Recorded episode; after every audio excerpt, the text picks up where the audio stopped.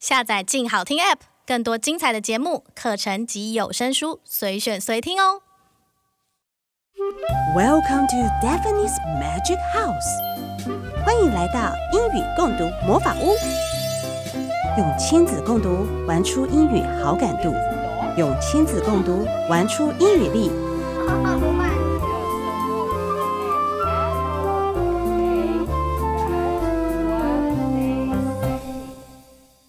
各位听众大家好，欢迎收听由静好听制作播出的节目英语共读魔法屋。 This is Daphne， 我是主持人刘怡玲。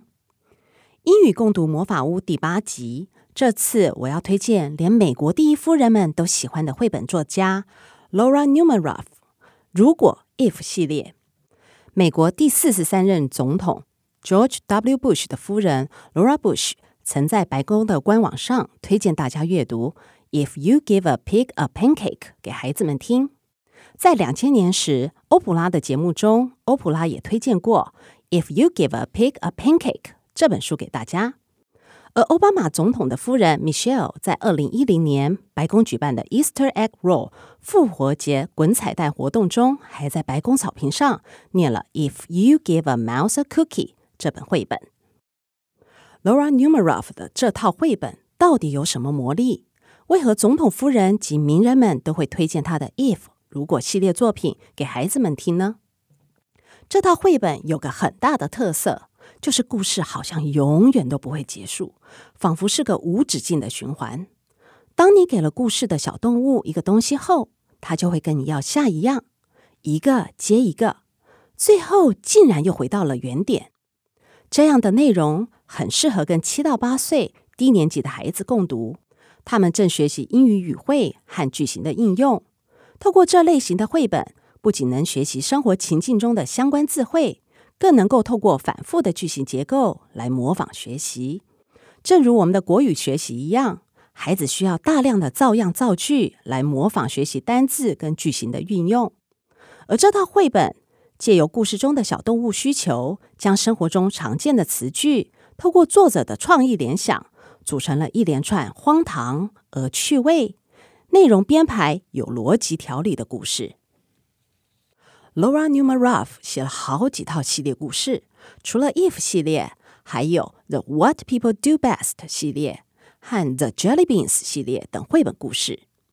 1953年出生于美国纽约布鲁克林的 Laura Numeroff 从小就热爱写作画图。当他还是大学生的时候，就跟 Macmillan 出版社签约，出版了第一本书写给孩子的故事，书名就叫做 Amy for Short， 讲的就是一个长得很高的女孩因为自己太高了而遇到的问题。这本书展开了 Laura Numeroff 的创作之路。 Laura Numeroff 最为知名的代表作品就是 If you give a mouse a cookie， 全球销售超过400万本，并获得美国各州儿童童书相关讲座。但你知道吗？其实一开始这本书要出版时并没有那么顺利，它曾经被9家出版社拒绝，直到1985年得到 Harper Collins 这家出版社的欣赏，才发行出版，让这本书迈入了世界知名绘本之路。之后 Laura Numeroff 的 If 系列第4本 If you take the mouse to the movies，在纽约时报畅销版上蝉联5个月又9周的第一名。另外 If you give a pig a party 这本绘本还荣获 Quill Awards 鹅毛笔奖，这个奖项就像出版界的奥斯卡奖颁一样重要。 If 系列共有16本，接下来这一集我将介绍 Laura Numeroff 的 If 系列中的第1本 If you give a mouse a cookie， 如果你给老鼠吃饼干，和 If you give a pig a pancake， 如果你给小猪吃松饼。我们来看看到底老鼠吃饼干后会做什么事情，而小猪如果吃了松饼又会发生什么事呢？假如你看到了一只可爱的小老鼠，它很喜欢吃饼干，你会想要给它吃你的饼干吗？如果你给它吃了一片饼干后，你有想过也许他的要求可能比你想象的多更多吗？从书封上我们可以看到一只穿着蓝色牛仔吊带裤的小老鼠，开心地拿着一块饼干。家长可以逐一指着书封上的书名，引导孩子跟着念读出来。If you give a mouse a cookie， 当念到 mouse 的时候，我们指一下对应的老鼠图案。当我们念到 cookie 时，同样指着书上的饼干图案。还可以问问孩子，这是什么口味的饼干呀？这是美国很常见到的 chocolate chip cookies， 巧克力豆饼干。在台湾的超市或大卖场也都买得到这种饼干哦。故事是这样开始的，第一页是有一只穿着蓝色牛仔裤、背着绿色小书包的老鼠，正从山坡上往下走。下一页是有个男孩坐在院子前的大石头上，边看书边吃着饼干。在这页下面再次出现了书名，我们可以带着孩子复诵一次 If you give a mouse a cookie。当男孩看到老鼠时，他给了他一片饼干 cookie， 小老鼠有什么反应呢？我们请孩子看看小老鼠的表情和动作，他笑得很开心，并张开了双手，似乎是很惊喜的样子。小老鼠的反应是不是跟我们的孩子看到自己喜欢吃的东西时的反应一样呢？接下来，小男孩给了老鼠饼干后， He's going to ask for a glass of milk。 老鼠又跟男孩要了一杯牛奶。When you give him the milk， 当你给了老鼠牛奶后，大家觉得接下来老鼠会跟男孩要什么呀？家长可以翻开下一页前，让孩子猜猜看哦。He'll probably ask you for a straw。 原来老鼠可能会要一根吸管。When he's finished， he'll ask for， 当他喝完牛奶后，大家觉得他还会要些什么呢？就这样，一环接着一环，小老鼠一直无止境地跟男孩提出新的需求，索取东西。但是小老鼠也不是那样的不礼貌哦。当他吃饱喝足后，他竟然跟小男孩要扫把 broom 来打扫全部的房间。他不只是打扫而已哦，他还顺便洗了地板呢。当他清洁完房间后，小老鼠累了，想要睡个午觉 take a nap。所以啊，小男孩就要帮他准备休息的用品，像是 a little box 小盒子、 a blanket 小毯子和 a pillow 小枕头。家长可以再让小孩猜猜看，当小老鼠钻进舒服的箱子里后，他还会要求什么呀？他竟然要小男孩 read him a story， 念故事给他听耶。哎呦，真是让人啼笑皆非呀。那听完故事后，小老鼠是不是就该乖乖的睡午觉啦？并没有哦。He'll ask to see the pictures， 因为他想要看故事里的插图，而且看完后他也会想要画画，所以他就跟小男孩要了 paper 纸和 crayons 蜡笔。当他画好后，还签上自己的名字，他要求小男孩把他的画挂在某个地方。家长可以请孩子猜猜看，他要挂在哪里呢？refrigerator 冰箱上面。所以小男孩帮小老鼠把画作挂在冰箱上。然而小老鼠看着冰箱， Looking at the refrigerator will remind him that he's thirsty， 想着自己有点口渴了。所以啊 he'll ask for a glass of milk， 他要一杯牛奶来解渴。故事到了这里，大家脑海中有没有出现似曾相识的画面呢？因为转了一圈，似乎好像又回到了一开始的状况了。这系列最厉害的地方，就是在作者巧妙的铺陈下，竟然能将结果变成另一个循环的再次开始。而这些过程偏偏又很水到渠成的发生了。难怪这套书能勾起孩子的好奇心，想要一页一页的翻下去，看看小老鼠到底还想要什么。在共读这本书的过程中，孩子可以学习生活中常见的物品名称，而且都是有相关联性的字汇，如 cookie 饼干、 milk 牛奶、 straw 吸管、 napkin 餐巾纸。而故事的连结性虽然有些搞笑，但是却又合乎情节的发展。吃饼干配牛奶很合理，而且平常我们在家也会这样做，所以小老鼠这样要求似乎是很合逻辑的哦。然后家长也可以请小朋友预测小老鼠的下一步又会做什么事，让孩子边阅读边推理，也会对后面的故事有所期待。共读后，我们可以问问看孩子，还记得整个故事的循环吗？因为整个故事的前后事件都有某种的关联性，所以孩子很容易能够把剧情联想起来。你会发现孩子的记忆力比大人还厉害哦。而透过说整个故事的循环练习，我们也在培养孩子的语汇及整合故事的能力哦。第二本要推荐的是 If you give a pig a pancake， 如果你给小猪一片松饼。说到松饼，大家会想到的是圆圆的那种松饼，还是有格子形状的松饼呢？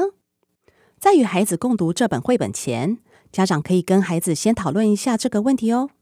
因为在台湾，我们看到圆圆的松饼是叫 pancake， 而有格子形状的那种则是叫 waffle。 家长可以跟孩子上网先看看这两种松饼的差异在哪里。在故事中提到的 pancake， 从字面上来看， pan 是平底锅， pancake 就是由平底锅煎出来的。在台湾最常在某家素食连锁店的早餐中看到，通常是配糖浆或奶油、果酱等吃法。而 waffle 是需要松饼机来压成格子形状，在口感上外酥内软。在美国有多样的吃法，可以吃甜的，也可以配咸的。而美国就很常看到 waffle sandwich， 格子松饼三明治，里面包炸鸡排等配料，很受欢迎。我们再回到 pancake，它在美国的普及程度就像我们四处可见的传统早餐店一样。在美国，如果你要吃早午餐，基本上菜单里一定会有 pancake 这个选项。因此，这本绘本选用 pancake 作为书名的一部分，是带有当地餐饮文化习惯的色彩哦。书封上有只小猪，拿着一盘热腾腾、香喷喷的松饼，坐在窗台上。到底故事是怎么开始的呢？原来是这只小猪经过了小女孩的家，闻到了食物的香气，于是爬上了窗边。翻开下一页，我们先请孩子看看小女孩穿什么衣服。她穿的是睡衣 pajamas， 所以可以看到小女孩正要吃早餐。她的早餐就是 pancake。 接着我们跟孩子一起看看屋内还有哪些物品，有平底锅 pan， 一罐牛奶 a carton of milk，汤匙 spoon， 奶油 butter 和 dish towel 抹布等厨房常见用品。小女孩站在椅子上，正要拿松饼给小猪，所以 if you give a pig a pancake， 如果你给小猪一片松饼，接下来会发生什么事呢？它肯定会跟你要香甜的 maple syrup 枫糖浆咯。但是糖浆黏黏的，小猪吃得满身都是，所以他想要去洗个澡。洗澡肯定不单纯，因为小猪就跟小孩一样，洗澡的时候会要什么呢？ Bubbles， 他们要洗泡泡澡。不仅如此，他还会跟你要玩具，所以还得去找泡澡用的 rubber duck 黄色小鸭出来陪他玩水。当小猪看到小鸭玩具时，竟勾起他浓浓的乡愁，想起了农场的家人们，所以他会要求你带他回家看看家人。当你忙着打包的时候，小猪到处翻着衣物试穿。当他装扮好后，他会想要听点音乐。当你弹着钢琴时，他会随着音乐起舞。当他享受音乐时，他会要你帮他拍照留念，一张接着一张。他想要寄这些照片给他的朋友们看。当你带着小猪去邮局寄信的途中，他看到了你后院的树，他会要你帮他盖树屋，所以你会需要准备木头 wood、 铁锤 hammer、 钉子 nails 等工具。当树屋盖好后，小猪会想要布置一下树屋，所以你还要帮他准备壁纸 wallpaper 和胶水 glue。 但当小猪要粘壁纸时，他可能就会把自己给弄得黏黏的，所以这样的感觉会让他想起也是黏黏的枫糖浆 maple syrup。 If she asks you for some syrup， 当他想起糖浆时，大家会觉得小猪要跟小女孩做什么要求呢？ She'll want a pancake to go with it， 她当然是要配松饼一起吃咯。你看，故事是不是又回到了原点啦？共读完这本书后，大家会想要跟孩子做些什么呢？当然是一起来做美味的松饼咯。松饼是很容易上手的一个点心，可以去超市买现成的松饼粉，加点牛奶和鸡蛋，请孩子协助搅拌均匀后，放到平底锅煎烤一下，配上喜欢的配料，就是一道美味的早餐选择哦。Laura Numeroff 的 If 系列就是以这样的趣味逻辑，让孩子对于故事中可能发生的下一步感到好奇。而故事中的主角和小动物间的互动，大家是不是觉得有点熟悉啊？尤其是大人在念给孩子听时，应该能够感觉到书中的小男孩或女孩，其实就很像是我们大人对孩子日常生活中的照料一般。而故事中的动物们就很像生活中的孩子们一样，对家长们有着无止境的要求。而在语言学习上，这系列运用重复性的句型，并根据不同的情境搭配相关的字汇，可以让孩子学习生活中常见的物品及假设语气的用法。例如 If I finish my homework, can I watch TV? 如果我做完功课，可以看电视吗？或 If I finish my dinner, I will eat some ice cream. 如果我吃完晚餐，我要吃点冰淇淋。这样的句型在生活中都很常用。另外 ask for 要求这个用语也是生活中很常用的哦。当小朋友需要我们的协助时，就可以说 May I ask for your help? 我可以请你帮我吗？如果小孩很喜欢在饭前跟我们要零嘴时，我们可以跟他们说 Don't ask me for snacks before meals。 同系列还有好多好玩的主题故事，像 If you take a mouse to the movies， 如果你带老鼠去看电影，不知道会发生什么逗趣的事情呢？或 If you give a dog a donut， 如果你给小狗一个甜甜圈，它又会跟你产生什么奇特的火花呢？快跟孩子一起共读 Laura Numeroff 的 If 如果系列故事吧。感谢大家的收听，也请持续锁定由静好听制作播出的节目英语共读魔法屋，我们下次见。想听爱听就在静好听。